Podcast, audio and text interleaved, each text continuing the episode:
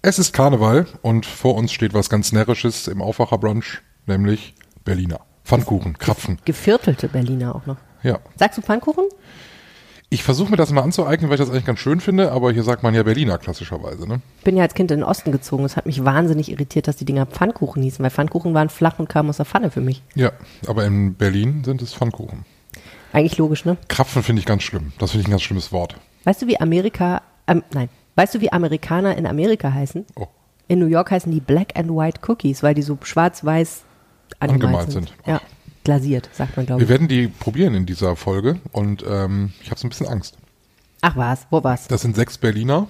Wenn wir jetzt jeder einen halben Berliner essen davon jeweils, Haben wir drei Berliner gegessen. haben wir drei Berliner gegessen. Normales Frühstück. Ja, und ich habe die Befürchtung, dass die ja auch nicht alle lecker sind. Also die sind jetzt von verschiedenen Bäckereien, Supermärkten, äh, da ist sogar eine Tankstelle bei.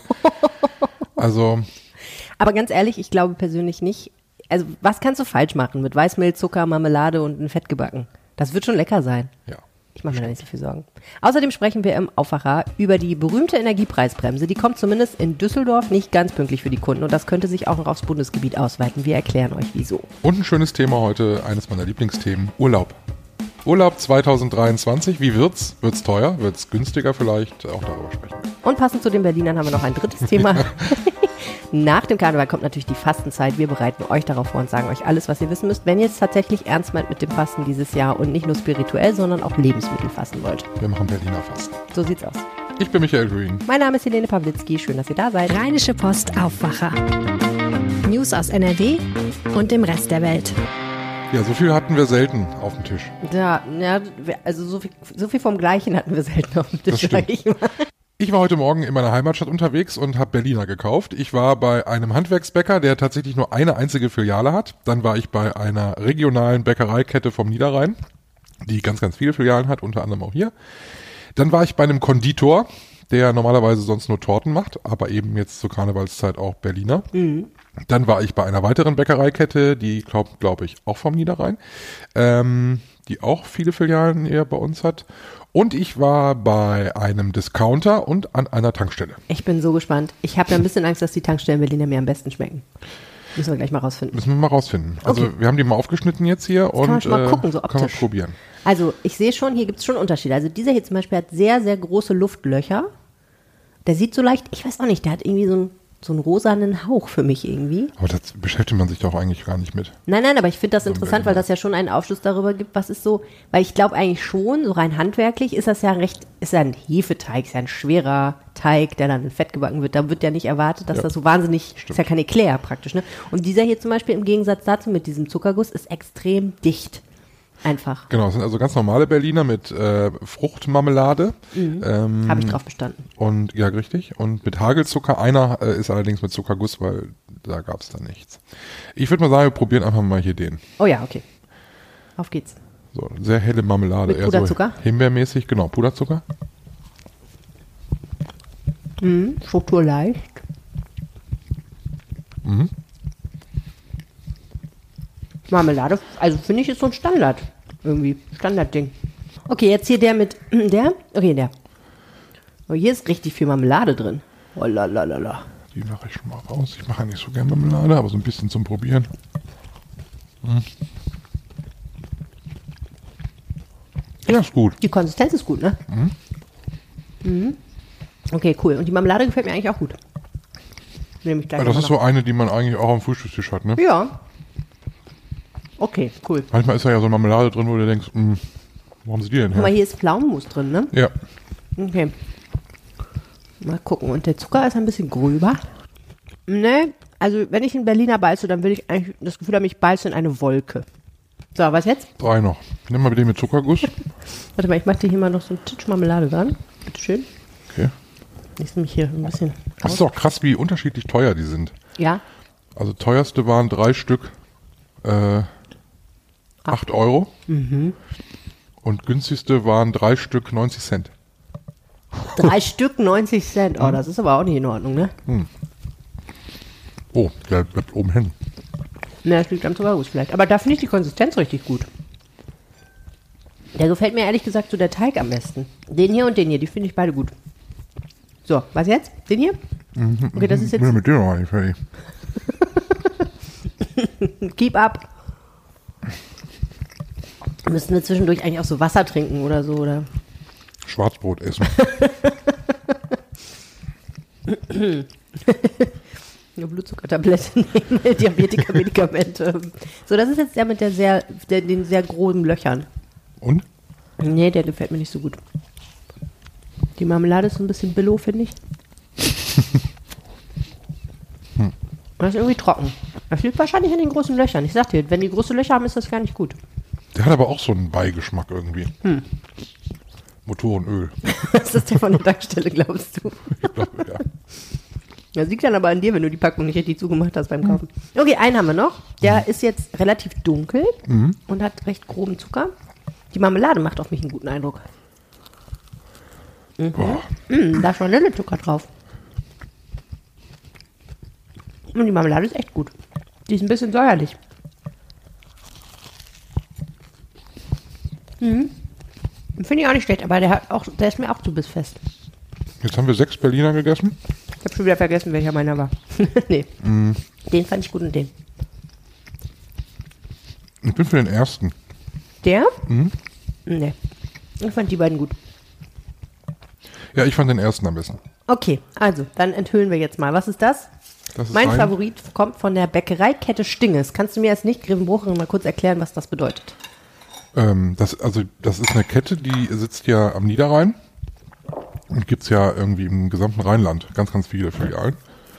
Ähm, ja, die haben viel Kuchen vor allem immer. Ja, gut wissen, was sie tun, offensichtlich, auch als Und Berliner. ziemlich große Filialen und gibt's glaube ich, dreimal, glaube ich, hier bei uns. Ja. Und äh, mein Favorit tatsächlich, muss mal gucken, Lidl. Ach, da bin ich aber überrascht. Der Discounter Berliner. Aber kannst Ja. du mal sehen, ne? War das der günstige? Ah, nee, der Das war der günstige. War der Drei günstige. Stück für 90 Cent. Ja. Wahnsinn. Irgendwie so ein Angebot. Berliner für Sparfüchs. So. Und der hier, der, der uns überhaupt nicht geschmeckt hat, ja, okay, Tankstelle, da haben wir einigermaßen richtig gelegen. Tankstelle, aber die sind ja auch nur aufgetaut. Ne? Also ich meine, die frittieren ja nicht in der. Ja, wahrscheinlich ist der einfach nicht so ganz so frisch, da kann man nichts für. Und hier, Das ist der Handwerksbäcker, das ist der mit dem Vanillezucker. ja, der schmeckte irgendwie, er war anders. Ja, das ist ein Dinkelberliner. Nein. Die haben sehr viel Dinkelprodukte und die hatten da nur, also es ist eigentlich unfair, die jetzt gegeneinander antreten zu lassen, aber Find war halt der, der normale Hausberliner, glaube ich, dort. Okay, hat man ein bisschen an der Konsistenz gemerkt, aber ich finde, wenn man keinen Weizen essen kann, sondern Dinkel essen muss, dann ist es trotzdem eine gute Alternative. Jetzt muss ich ja sagen, wir haben ja hier noch eine Riesenplatte anderer Berliner stehen. auch schon gedacht. Okay, nur für den Fall, dass wir hinterher ein bisschen uns schwach fühlen, hast du gedacht, stellst noch eine kleine Stärkung Wir hin, haben ne? keine Teller mehr. Den Berliner Test. Müssen wir jetzt noch mehr essen? Nein, Nee, aber nicht. ich muss ja sagen, ich bin ja, ähm, ich bin ja beim, Be- bei den Berlinern eher so bei den Cremefüllungen. Also ich mag, Ah. ich mag halt nicht so gerne Marmelade. Und deshalb ist auf dieser Platte hier fast ausschließlich äh, Cremefüllungen drin. Also Vanillepudding, Schokopudding und äh, gibt's von, von einer Bäckerei hinten äh, Bienenstich. Das ist dann, da ist dann quasi so ein Vanillecreme drin. Ja. Und statt den Zucker außenrum ist dann da so eine das Mandeldecke. ist schon nicht schlecht. Wenn mir nicht schon ein bisschen übel wäre, würde ich jetzt Ja, heute können wir das auch nicht mehr essen, leider. ja. Wahrscheinlich und morgen ist nicht mehr ganz schön. Obwohl ich mir vorstellen könnte, mit einer Vanillecreme drin hält sich das sogar noch ein bisschen länger. Ich finde ja den mit dem vielen Schoko oben drauf und der Vanillecreme drin, den finde ich ja ganz, ganz sexy. Aber na gut, nicht jetzt. Nicht jetzt, Nicht nein. jetzt. Jetzt reden wir erstmal darüber, was es Neues in Düsseldorf gibt. Ja, erstes Thema aus Düsseldorf äh, geht um Toiletten. Ja, das. Nach den Berlinern ist das gut. Ja, das ähm, ist ein wichtiges Thema auf jeden Fall. Ähm, hat man in der Corona-Pandemie ja gesehen, dass es in Düsseldorf ein bisschen einen Mangel an öffentlichen Toiletten gab. Denn als die ganzen Gastronomie zu haben, haben viele Menschen gesagt, wenn ich draußen unterwegs bin und ich muss mal, dann finde ich nirgendwo einen Ort, wo ich hingehen kann. Daraufhin hat sich die Landeshauptstadt ein Toilettenkonzept überlegt. Das soll, halten Sie sich fest, meine Damen und Herren, 52 Millionen Euro kosten. Jetzt ist es aber so, dass Düsseldorf mittlerweile festgestellt hat, das mit dem Geld ist so eine Sache, es geht uns langsam aus. Also es ist nicht mehr ganz in Hülle und Fülle vorhanden, wie es mal war. Da kommen verschiedene Sachen zusammen. Gewerbesteuereinnahmen waren niedrig, ukrainische Flüchtlinge mussten untergebracht werden und so weiter und so fort. Und das führt dazu, dass diese Luxusprojekte, die es in Düsseldorf oft gibt, wo man sagt so, nee, wir machen jetzt aber mal den allerhöchsten Standard von irgendwas, wenn wir öffentlich was machen, die werden ganz oft überdacht. Und so ist es tatsächlich auch mit diesem Toilettenkonzept, was eigentlich schon beschlossene Sache ist. Die CDU und die FDP haben gesagt, wir müssen uns das nochmal überlegen, ob das wirklich eine gute Idee ist, so viel Geld dafür auszugeben, dass man eben neue Anlagen dort irgendwie installieren lässt von einer Firma, die das dann auch betreiben wird. Also die Stadt Düsseldorf mietet im Prinzip diese öffentlichen Toilettenhäuschen und auch die eigenen Toiletten, die man hat, ähm, nochmal anfasst und renoviert, plus ein Programm auflegt, was Gastronomen davon überzeugen soll, ihre Klos öffentlich zugänglich zu machen. Die bekommen dann nämlich ein bisschen Geld dafür. Ja, und da ist jetzt so ein bisschen die Frage, die Grünen finden das gar nicht so witzig und sagen, nee, also sorry, aber das ist beschlossene Sache, da gehen wir jetzt nicht nochmal ran. Die CDU sagt, doch, da müssen wir nochmal drüber nachdenken und Düsseldorf wird ja regiert von CDU und Grünen, also wieder mal eine Sache, wo die Frage ist, ob man sich da nicht schon wieder ein bisschen zerstreitet im Rathaus. Ein Gastronom hat auf dem Worringer Platz einen Zaun gebaut. So sieht's aus und die Frage ist, darf der da bleiben? Das Urteil dazu fällt am 22. Februar. Geklagt hat eine Architektin namens Christiane Vogt. Die hat nämlich diesen Platz gestaltet. Jetzt wissen alle, die schon mal am Worringer Platz vorbeigefahren sind, es ist da nicht unbedingt super schön. Ne, es ist ein sozialer Brennpunkt. Aber Christiane Vogt ist eben doch sehr stolz auf ihre Gestaltungsidee, die eigentlich davon ausgegangen ist, dass alles ganz offen gestaltet wird. Das hat sich über die Jahre so ein bisschen, ist das Makulatur geworden. Erstens wurde aus einem Imbisswagen da ein Pavillon, wo eben diese Pizzeria drin ist, die da den Zaun errichtet hat. Den Zaun hat der Gastronom errichtet, weil er gesagt hat, er möchte seine Gäste, die da draußen sitzen wollen, abschirmen von den Leuten, die da noch so sitzen, was sehr viele Alkoholiker und teilweise auch harte Drogenabhängige sind. Und das Problem ist aber, dass dieser Zaun dann eben so ein bisschen die Leute verdrängt und zusammendrängt, die da sonst noch auf dem Platz sitzen. Die streiten sich untereinander, dann entsteht noch viel mehr Theater. Also insgesamt alles nicht so schön. Die Architektin sagt eben, ich hatte eine Gestaltungsidee, ich habe ein Recht darauf, dass meine künstlerische Vision erhalten bleibt und dieser Zaun, da ist der Bad nun endgültig ab. Es sind schon andere Sachen auf diesem Platz von der Stadt gemacht worden, die nicht schön sind. Äh, aber die Stadt hätte diesen Zaun eben nicht genehmigen dürfen. Und ja, da wird jetzt eben die Entscheidung fallen. Es gibt Neuigkeiten vom neuen Opernhaus. Das kommt später als bisher angekündigt. Ja, noch viel später als bisher angekündigt. Zehn Jahre wird es noch dauern, bis die erste Aufführung dort stattfinden kann. Das ist bislang die Prognose. Vorher war man so von sieben oder acht Jahren ausgegangen. Das ist ein endlos langer Prozess. Es ist ja gerade so gewesen, dass Vorschläge vorgestellt wurden für die Standorte. Ursprünglich waren mal 30 Standorte im Rennen. Das musst du dir mal auf der Zunge zergehen lassen. 30 Orte, wo die Stadt gesagt hat, hier könnte man ja auch ein neues Opernhaus hinstellen. Jetzt sind zwei übrig, nämlich einmal da, wo das alte Opernhaus steht, an der Heinrich-Heine-Allee mit Zugang zum Hofgarten. Das müsste dann erweitert werden. Oder da, wo das alte Kaufhaus am Wehrhahn war. Und die Stadt ist ganz klar, zumindest die Stadtspitze, Oberbürgermeister Stefan Keller, für den Standort der ursprünglichen Oper. Der möchte eigentlich gerne, dass das da bleibt. Ist aber eigentlich noch offen. Jetzt gab es einen Wettbewerb, wo 20 Teams für beide Standorte Ideen ausgearbeitet haben und eine Jury sieben von diesen Entwürfen gekürt hat. Jetzt muss man sich aber das nicht so vorstellen, dass diese sieben Entwürfe jetzt einer von denen wird es dann. Das wäre ja auch zu einfach. Stattdessen wird jetzt als erstes mal der Stadtrat entscheiden, welcher der beiden Standorte es denn sein soll. Das wird im Juni sein.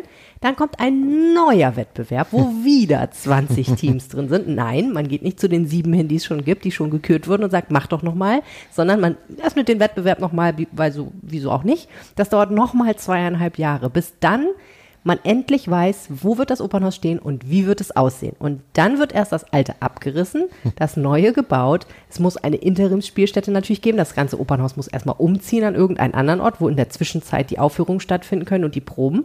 Naja, und dann vielleicht in zehn Jahren geht der Vorhang dann wieder hoch. Hm. Es gibt einen ersten Mieter für das, äh, wie heißt es? Likör. Likör. Ein erster Mieter steht da fest. Ja, das haben ja bestimmt schon alle gesehen. An der Königsallee gibt es ja diesen Abriss von der alten Commerzbank. Und da ist ja dieses riesige Leuchtherz aufgebaut. Da steht Likör. Und das ist eben ein neues Gebäude, was dort gebaut werden soll. Anders als das Opernhaus wird nicht das alte komplett abgerissen, sondern da werden Teile von weiterverwendet. Da sind die sehr, sehr stolz drauf, weil sie sagen, das ist eben doch ein bisschen nachhaltig, was wir da machen. Und jetzt ist schon mal klar, wer wird einer der ersten Mieter dort sein. Die Anwaltskanzlei Clifford Chance, die schon um die Ecke an der Königsallee wohnt, wird sich eben in diesem sehr modernen und schönen, hoffentlich, ähm, Haus dann einmieten, wo es einen öffentlich begrünten Innenhof geben wird, begrünte Terrassen mit Blick auf die Stadt. Also das wird ähm, ziemlich schick und soll auch relativ nachhaltig werden. Man darf gespannt sein. Wir bleiben beim Thema Bauen. Höchstes Haus der Stadt wird 140 Meter hoch. Ja, es geht sowieso die ganze Zeit schon um Stadtplanung, merke ich gerade. Ja, das ist auch so ein Politikum. Ähm, am Mörsenbrucher Ei wird ein großes neues Hochhaus errichtet und die Frage wird, war, die Frage war, wie hoch darf das eigentlich werden? Jetzt hat der Stadtrat gesagt, alles klar, es darf 139,9 Meter hoch werden. Aber nur deswegen, weil es eben auf keinen Fall irgendwelche umliegenden Häuser verschattet. Das war den Politikerinnen und Politikern sehr wichtig. Ursprünglich sollte es noch 10 Meter höher werden. Jetzt wird es aber eben immer noch das höchste Hochhaus in Düsseldorf, das Arrakhaus, was daneben steht, das war bislang das höchste Gebäude der Stadt, ist 125 Meter hoch. Mehr Themen aus Düsseldorf gibt's ja im Rheinpegel-Podcast. Was ist denn da diese Woche Thema? Da sprechen wir diese Woche mal über das schöne Thema Verkehr, denn es ist ja extrem schwierig, als Düsseldorfer unter den drei Trilliarden Möglichkeiten, die du hast, von A nach B zu kommen, auszuwählen, was ist jetzt gerade das günstigste, das schnellste und was funktioniert am besten. Wir reden über dieses Dilemma und was die Politik da zu tun gedenkt. Außerdem habe ich mit zwei faszinierenden Interviewpartnern gesprochen. Sie sind Kinderärzte der Uniklinik in Düsseldorf und haben einen sehr erfolgreichen Podcast namens Hand, Fuß, Mund, benannt nach einer ganz furchtbaren Kinderkrankheit. Und haben jetzt auch ein Buch rausgebracht über Kindergesundheit und erzählen, wie eigentlich die kindermedizinische Versorgung in Düsseldorf aus ihrer Sicht so ist. Und das dritte Thema, da schauen wir mal auf das schöne Thema Skat spielen. Das ist nämlich gar nicht so einfach, wenn man Skat spielen will im linksrheinischen Düsseldorf. Denn es gibt mindestens ein Restaurant, was das nicht mehr haben will. Und damit geht gewissermaßen eine Tradition zu Ende. Freust du dich eigentlich schon darüber, dass du bald viel weniger für Strom und Gas ausgeben musst? Ich glaube ja, dass ich davon nicht profitieren werde, groß. Weil? Wir haben einen ganz bekloppten neuen Gastarif und äh, wir müssen ganz viel sparen, dass wir was davon haben. Mm, ja, das Irgendwie. ist tricky. Aber das ist ja eigentlich auch der Gedanke dahinter so ein bisschen gewesen. Einerseits entlasten, aber andererseits auch ein bisschen erziehen will uns die Bundesregierung ja. mit dieser schönen Energiepreisbremse und verspricht immer noch vollmundig, sie kommt auf ihrer Website. Ich habe extra nochmal nachgeguckt. Zum 1. März, Preise für Strom und Gas werden gedeckelt. Und im März kriegen wir dann das Geld für Januar und Februar erstattet, was wir möglicherweise dann nicht zahlen müssen, weil eben die Preise gedeckelt sind. Aber das ist ja ein ganz schöner Aufwand, ne? diese, diese Preisbremse. Ja, es ist, es ist halt deswegen kompliziert, glaube ich, weil verschiedene Sachen zusammenkommen. Also einerseits ist ja dieser Preisdeckel so, dass ähm, für Strom 40 Cent pro Kilowattstunde festgelegt sind und für Gas 12 Cent pro Kilowattstunde. Und dann gibt es auch noch einen Preisdeckel für Fernwärme. Das gilt aber ja nur für 80 Prozent des prognostizierten Verbrauchs, beziehungsweise bei Strom des Verbrauchs des Vorjahrs. Ja. Also das ist schon mal das erste Problem, das, ne, weil du sollst ja die 20 Prozent ja. drüber, musst du selber zahlen, damit du weiter sparst. Und es sind ja aber auch Abschläge. Das heißt, du zahlst ja gar nicht, was du wirklich verbraucht hast jeden Monat, sondern du zahlst ja erstmal eine Summe X und dann wird hinterher geguckt, hast du wirklich so viel verbraucht oder mehr oder weniger. Das macht die Sache noch viel komplizierter. Und die Stadtwerke Düsseldorf haben jetzt festgestellt, also zum 1. März können wir das gar nicht abbilden. Nee, weil das äh, System zu doof ist, ne? Ja, weil das Abrechnungssystem, was die verwenden, nicht schnell genug abgedatet werden kann, um diese ganzen Sachen wirklich treffsicher auszurechnen. Auch schon wieder so eine Sache, wo ich mir denke, Mann, Mann, Mann, Deutschland im Jahr 2021, aber na gut, ist dann halt so. Und zwar sagen die Stadtwerke, Zitat, weil der Gesetzgeber die Umsetzungsfrist zeitlich sehr eng gesetzt hat, ist selbst die aktuellste Version dieser Software, die sie verwenden, nicht in der Lage, alle Anwendungsfälle der Preisbremse abzudecken.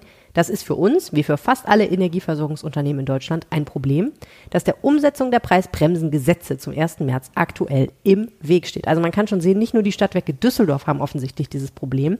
Die haben es jetzt aber transparent gemacht und unserem Kollegen Maximilian Nowroth und der Düsseldorfer Lokalredaktion erzählt. Und was, äh, was bedeutet das jetzt dann für mich als Verbraucher? Also wenn du Verbraucher in Düsseldorf bist, ist das so. In Düsseldorf ist der Strom günstiger als die Preisbremse. Das heißt, für Stromkunden ist es wahrscheinlich erstmal egal. Die würden sowieso nichts davon haben. Bei Gas oder Fernwärme ist es aber anders. Da würdest du tatsächlich von dieser Preisbremse profitieren. Und die haben jetzt gesagt, bevor wir hier irgendwas Falsches abbuchen und dann hinterher alles wieder rückgängig machen müssen, buchen wir im März erstmal gar nicht ab. ja, Einfachste, ne? eigentlich ganz gut so, ne? Also wir warten jetzt erstmal ab, bis wir wissen, was müssen wir eigentlich was ist eigentlich quasi der neue Abschlag, den, bis wir den ausrechnen können? Und was müssen wir den Leuten eigentlich für Januar und Februar zurückzahlen? Denn das wäre ja im März dann auch verrechnet worden mit dem Abschlag. Also, wenn du jetzt mit der Preisbremse 10 Euro pro Monat gespart hättest, dann hättest du halt im März 30 Euro quasi verrechnet bekommen mit deinem Abschlag. Beziehungsweise entweder was zurückgekriegt oder halt weniger gezahlt.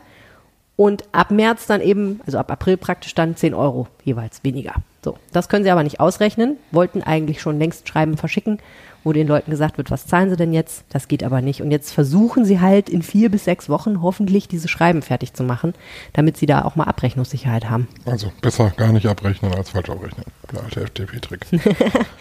Eigentlich gar nicht so blöd. Aber was ich mir natürlich schon frage an der Stelle ist so, wer ist jetzt schuld? Die Stadtwerke, das hörte man ja in dem Zitat gerade sagen, so ein bisschen, diese, sagen wir mal vorsichtig, überhastet gemachten Gesetze sind halt nicht mit uns abgesprochen gewesen. Dann hätten wir ja sagen können, dass wir das so schnell nicht auf die Reihe kriegen. Andererseits finde ich dann halt auch so, ist es wirklich so ein Problem? Ich meine, das war jetzt irgendwie seit Herbst vergangenen Jahres oder sagen wir mal später Herbst, früher Winter vergangenen Jahres klar, dass das kommt. wieso kann man diese Software eigentlich nicht in der Zeit updaten? Ne? Ja. Das ist eine Software von SAP. Wieso kriegt eigentlich so ein deutsches Unternehmen das nicht hin? Ist ja nicht so, dass jetzt irgendwer mal in Kalifornien anrufen muss und sagen muss, übrigens, wir haben hier eine Gaspreisbremse, könnt ihr uns mal helfen? Nee. Hätte man ja eigentlich alles schön hier einen kurzen Dienstweg lösen können. Na gut, gucken wir mal, was passiert. So, jetzt bin ich ja gespannt, was du äh, zu trinken mitgebracht hast. Du bist dran diese Woche. Ja, und äh, du bist ja, wie alle Menschen wissen, nur bei der Rheinischen Post, weil es dort eine Kaffeemaschine gibt, aus der etwas kommt, das nennt sich Kakaotraum. Und ich habe gedacht, ich kredenze dir heute auch mal deinen persönlichen Kakaotraum, der aber aus anderen Zutaten besteht, als wahrscheinlich der Kakaotraum der Kaffeemaschine. Ja, der aus der Kaffeemaschine besteht aus Milchpulver, Wasser und ganz viel Zucker. Ja, äh, und dieser besteht jetzt aus anderen Zutaten, aber trink doch erstmal einen Schluck.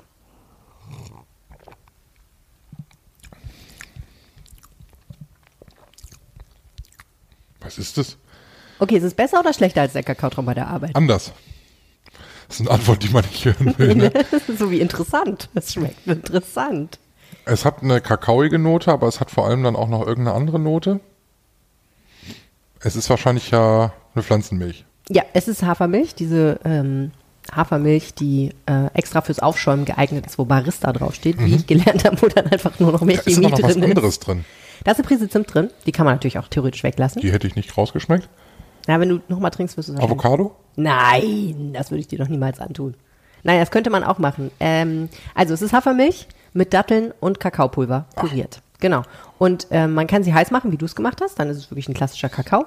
Man kann sie auch kalt trinken, dann ist es ein Raw Cocoa. Raw Cocoa. Was? Raw Cocoa? Ja, es ist dann, genau, Raw Cocoa. Nein, es ist, ähm, es ist dann halt roh und äh, das finden ja auch viele Leute wichtig, dass man möglichst viele rohe Bestandteile zu sich nimmt und nicht gegarte Dinge.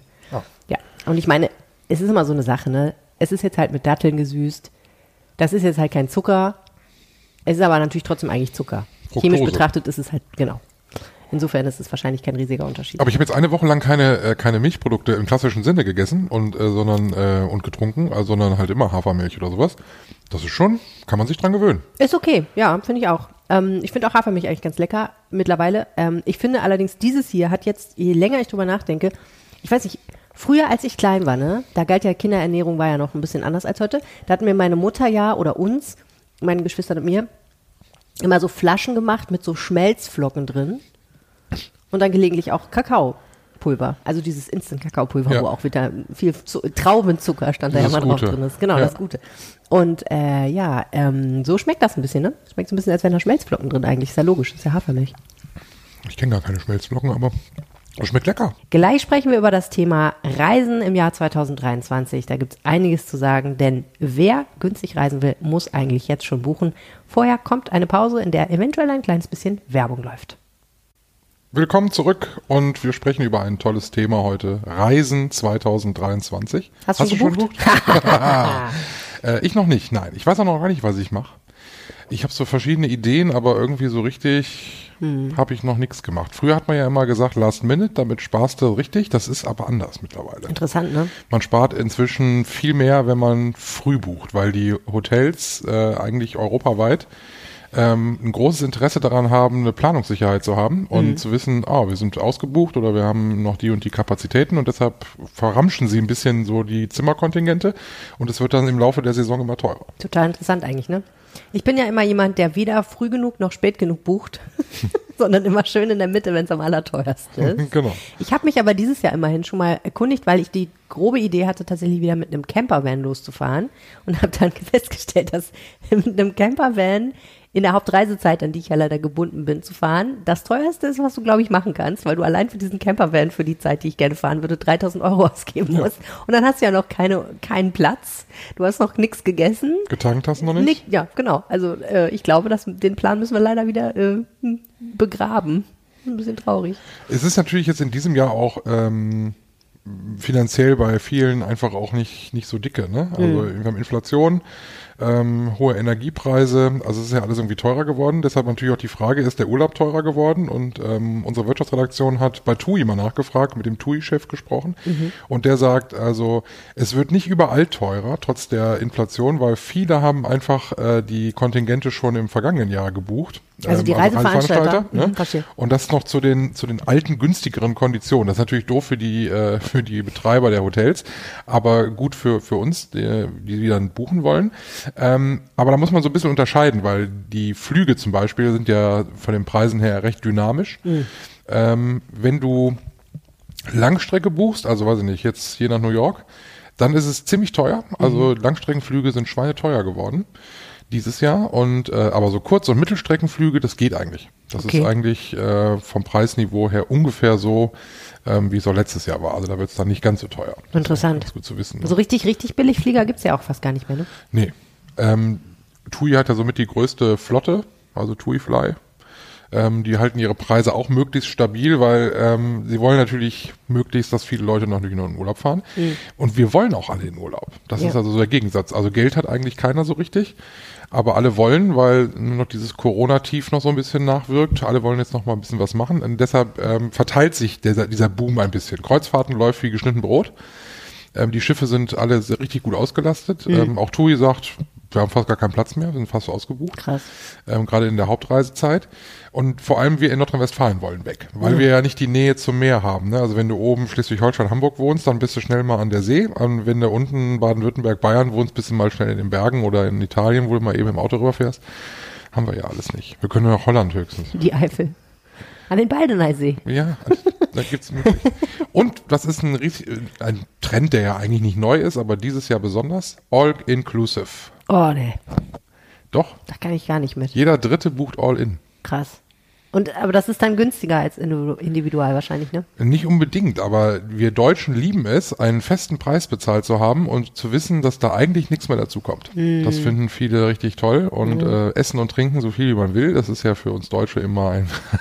du verdrehst schon die Augen. Ja, ich, will mich da, ich will mich da nicht drüber erheben, aber ich habe einfach, ich habe das noch nie gemacht. Ich habe einfach sehr große Angst, dahin zu kommen und dann festzustellen, ich könnte da theoretisch essen und trinken, so viel ich will, aber ich möchte das gar nicht, was da halt so rumsteht. Ach, ich hatte das schon alles durch. Ich hatte schon hier diesen klassischen All-in-Urlaub Türkei, Ägypten und so. Das ist auch nicht immer gut. Ach, Also das ist auch vom Essen und Trinken daher oft richtig schlecht. Also wo man denkt, also nee. Mich bringen auch keine zehn Pferde in diese, in diese All-You-Can-Eat-Asia-Restaurants, ne, wo du dir theoretisch irgendwie irgendwelche Bowls oder Ja. Sushi-Platten zusammenstellen kannst und Ende, weil ich mir immer so denke, nee, weil, also klar, die Masse ist da, aber die Qualität stimmt halt einfach irgendwie oft nicht, ne? Dann hatte ich Kreuzfahrten, das ist ja auch meistens All-in. Das ist halt nochmal was anderes. Und Da dann kannst du nicht mal weglaufen. Da kannst du, da musst du auch essen, weil du manchmal nicht weißt, was du sonst machen sollst. und dann hatte ich schon mal, das ist dann nochmal was ganz anderes, war All-Inclusive in Österreich. Okay. Und zwar dann, das ist dann, du kannst gar nicht mehr vergleichen mit Ägypten zum Beispiel. Also es gibt sicherlich gute ägyptische Hotels, wo es ganz tolles Essen gibt oder so, aber ich hatte das bislang noch nicht. Okay, aber Österreich war gut. Aber Österreich war schon, also da bin ich auch mit fünf Kilo mehr nach Hause gefahren, ne? Das ist also schon, äh, schon ziemlich, ähm, Ah, schwierig, schwierig, schwierig. Ich weiß nicht. Wahrscheinlich läuft's wieder auf ein Ferienhaus hinaus. Und selber kochen bei mir. Was ja, was ja richtig gut läuft, und zwar durch die Bank weg, ähm, da können wir aber nicht mitreden, ist das Luxussegment. Also Luxushotels, Luxusschiffe, die sind fast alle ausgebucht. Aber wie können sich die Leute das leisten? Tja, Die gönnen sich das dann einfach, ne? ich, ich vermute mal, diejenigen, die sich das immer schon leisten konnten, die trifft die Inflation dann vielleicht auch, aber nicht ganz so hart. Das Die kann sein. haben einfach genug Geld, dass sie das da machen können. Auf jeden Fall wird äh, TUI wohl ein starkes Umsatzplus machen, Mhm. wie vor Corona, trotz der Inflation, ähm, weil eben alle in den Urlaub wollen. Keiner möchte mehr zu Hause bleiben, das hatten wir ja jetzt nur ein paar Jahre. Letztes Jahr war es ja auch schon ähm, sehr gut, aber dieses Jahr wird es wahrscheinlich nochmal deutlich besser werden. Ich habe das ja auch nie verstanden, warum man unbedingt in den Urlaub fahren muss, bis ich dann mal tatsächlich Ferien zu Hause gemacht habe und festgestellt habe, es ist wirklich verdammt schwer, im Kopf abzuschalten, wenn du in deinem gewohnten Alltag bist. Ne? Also das können bestimmt manche Leute, aber ich habe auch festgestellt, so woanders sein und eine andere Routine haben, ist einfach extrem wichtig für meine Erholung. Ja. Wenn du hier zu Hause bist, dann suchst du dir ein Projekt für, fürs Haus, für die Wohnung und Ja. dann fährst du im Baumarkt und dann da Ja. und Dann oh. musst du doch die Rechnung bezahlen, die rumliegen und Mhm. du denkst auch irgendwie an die Arbeit und so. Total, auf jeden Fall. Insofern ja, also irgendwo muss man hin, ne? Und sei es nur, weiß ich auch nicht. in Ins. Fastenhotel. ins Fastenhotel, was für eine Überleitung. Ja, hast du schon mal? Nee, Fastenhotel habe ich noch nie gemacht. Ich habe schon gefastet, aber das habe ich noch nicht gemacht. Das machen Freunde von mir, und zwar einmal im Jahr. Und das finde ich immer faszinierend. Die zahlen sehr viel Geld ähm, für ein Fastenhotel und bekommen ja dort eigentlich nur Brühe ja. ähm, und machen dann Spaziergänge durch die Dünen. Das ist meistens irgendwo in Norddeutschland und so. Also, aber das ist richtig teuer. Also teurer, als ich jetzt einen normalen Urlaub machen würde. Und essen halt da auch nichts. Also ich meine, Essen und Urlaub, das gehört ja irgendwie auch mal zusammen. Also nicht unbedingt immer so wie im All-In-Hotel, ne? Für aber uns beide schon, aber für andere Leute vielleicht nicht. Ich offensichtlich ja nicht. Ne? Deshalb mal so eine Woche fasten. Ich habe ja schon mal gefastet. nicht. Ja, 18 Tage war mein Rekord. das ist nicht schlecht. Das war super. Also ähm, das ist tatsächlich so, wie man das immer liest. Ne? Also man hat erst so zwei harte Tage, weil man schon ständig dran denkt, ich könnte jetzt mal was essen und man hat auch Magenknurren und Hunger und Ja. so. Und äh, dann ist irgendwann alles gut. Dann schwebt man auf so einer Wolke durch die Welt. Und dann kommt die Fasten-Euphorie, wo es tatsächlich, wo du das dein Leben lang so machen könntest, wo du immer denkst, es geht mir ja bombastisch. so Ne? ging, gut ging es mir noch nie. Man schläft so fest wie noch nie. Abgefahren. Man ist fit und ähm, man ist wach und es ist ganz toll. Und ähm, ja, mich hat dann eine Erkältung ereilt. Oh. Und dann habe ich, äh, Da ging es nicht mehr. da ging es nicht mehr. Da haben auch hat der Arzt gesagt, na, jetzt machen wir. Siehst du, das ist ein guter Grund. Ich habe mich nämlich auch äh, bei, diesen, bei dieser Recherche einmal kurz gefragt, muss man es eigentlich mit Arzt machen? Es wird ja immer empfohlen, dass es betreut ist, zumindest durch irgendwelche ausgebildeten Menschen, Kursleiter oder sowas. Muss ja nicht unbedingt ein Arzt sein, aber jemand, der da ein bisschen mit drauf guckt. Und da habe ich gedacht, muss man das eigentlich mit Arzt machen? Aber das ist natürlich so ein Fall, wo ich auch nicht gewusst hätte, geht's jetzt weiter oder nicht. Auf jeden Fall habe ich bei der Ärztegesellschaft Heilfasten den schönen Satz gefunden, bei richtig durchgeführtem Fasten besteht gute Leistungsfähigkeit ohne Hungergefühl. Ja, äh, man muss unterscheiden. Ne? Die einen äh, machen ja richtig strenges Fasten, also dass sie nichts essen. Ähm, oder Basenfasten, Saftfasten, es gibt da ja so viele Möglichkeiten. Andere reduzieren einfach grundsätzlich. Dann gibt's welche, die machen vegetarisch, ne? die sagen, ich verzichte komplett auf Fleisch. Oder andere nehmen kein Alkohol. Dann gibt's diese neumodischen Dinge wie äh, Handyfasten. Also ich glaube, man muss unterscheiden. Ne? Das eine ist so dieses spirituelle Gedanke, ich verzichte was und stelle fest, ich brauche das eigentlich gar nicht in meinem Alltag. Und ähm, das andere ist Heilfasten, was wirklich auch gesundheitliche Auswirkungen haben soll und ja tatsächlich auch erwiesenermaßen gegen viele Erkrankungen, vor allen Dingen Stoffwechselstörungen oder äh, Verdauungsprobleme oder ähnliche Dinge hilft. Ich finde den Anfang immer schwierig. Also Ja, es ist ja auch, ja, klar, das ist ja anerkanntermaßen. da kommt ja Glaubersalz zum Einsatz. Oh, ja. Das ist schon. Genau, gehen wir es mal durch. Wie geht's eigentlich los? Also, erstmal schöner Entlastungstag, ne? Ganz wenig essen, Genau. kein Kaffee, kein Alkohol, kein Nikotin. Ja. Und Leichte Glaubersalz ist ja so ein Bittersalz, was ähm, eine Darmentleerung nach sich zieht. Genau, du löst das in Wasser auf, dann trinkst du das. Es schmeckt richtig eklig. E- eklig, dann äh, trinkt man danach meistens noch so einen Liter auf anderthalb normales Wasser dann so hinterher, innerhalb von 30 Minuten, glaube ich. Und dann denkst du dir, ja, passiert ja gar nichts, ne? Meistens, wenn man nicht damit rechnet, dann geht's aber los. Und dann hat man eigentlich dann so ein paar Stunden Spaß. Ja, und ähm, dann geht eben das Fasten richtig los. Und wie du schon gesagt hast, die ersten zwei Tage sind für den Körper ziemlich stressig schon, ne? Weil ähm, die einen sagen, es ist Entgiftung, die anderen sagen, es ist einfach die Umstellung. Auf jeden Fall wehrt sich ja der Körper dagegen, dass man einfach nicht mehr wie gewohnt Energie zuführt. Ähm, viele Menschen kriegen Kopfschmerzen, viele kriegen Bauchschmerzen, sind müde und frieren wie wahnsinnig, weil natürlich der Darm ein riesiger Muskel ist, wenn der sich die ganze Zeit bewegt, weil wir halt die ganze Zeit ehrlich gesagt auch einfach essen, ne? morgens, mittags, abends, dann, wenn der aufhört, sich zu bewegen und langsam zur Ruhe kommt, dann ist, produziert der Körper einfach viel weniger Wärme. Das heißt, schön warm einpacken ist eine gute Idee.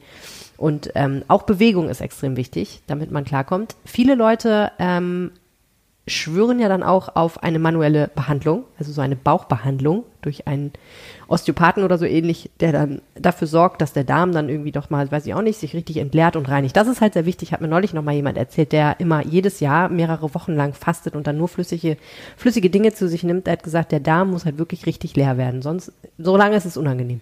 Aber dann, Ja, wenn das geschafft ist, alles gut. Deshalb hat man noch Hunger. Ja, Ja, genau, weil der Darm sagt, wo ist der Nachschub? Ja, Was so ist hier los?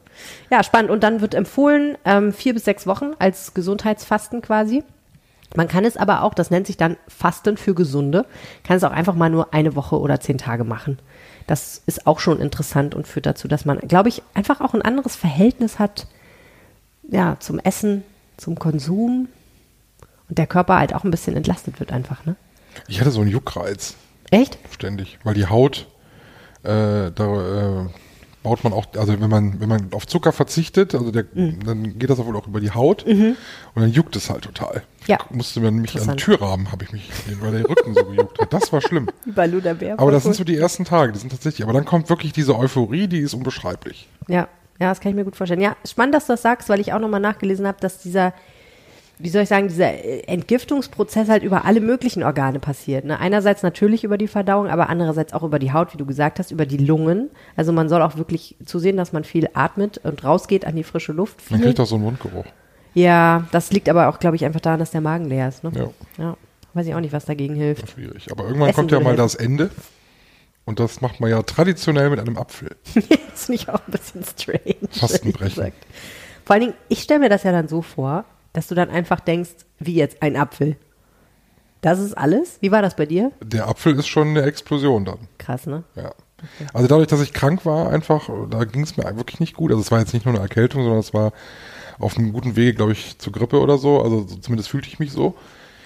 Ich glaube, wenn ich äh, fit gewesen wäre und hätte dann diesen Apfel gegessen, wäre es noch cooler gewesen. Aber es war, das ist schon, der Apfel schmeckt halt nicht so, wie man jetzt einen Apfel essen Aber würde. will man den nicht sofort den nächsten Apfel essen?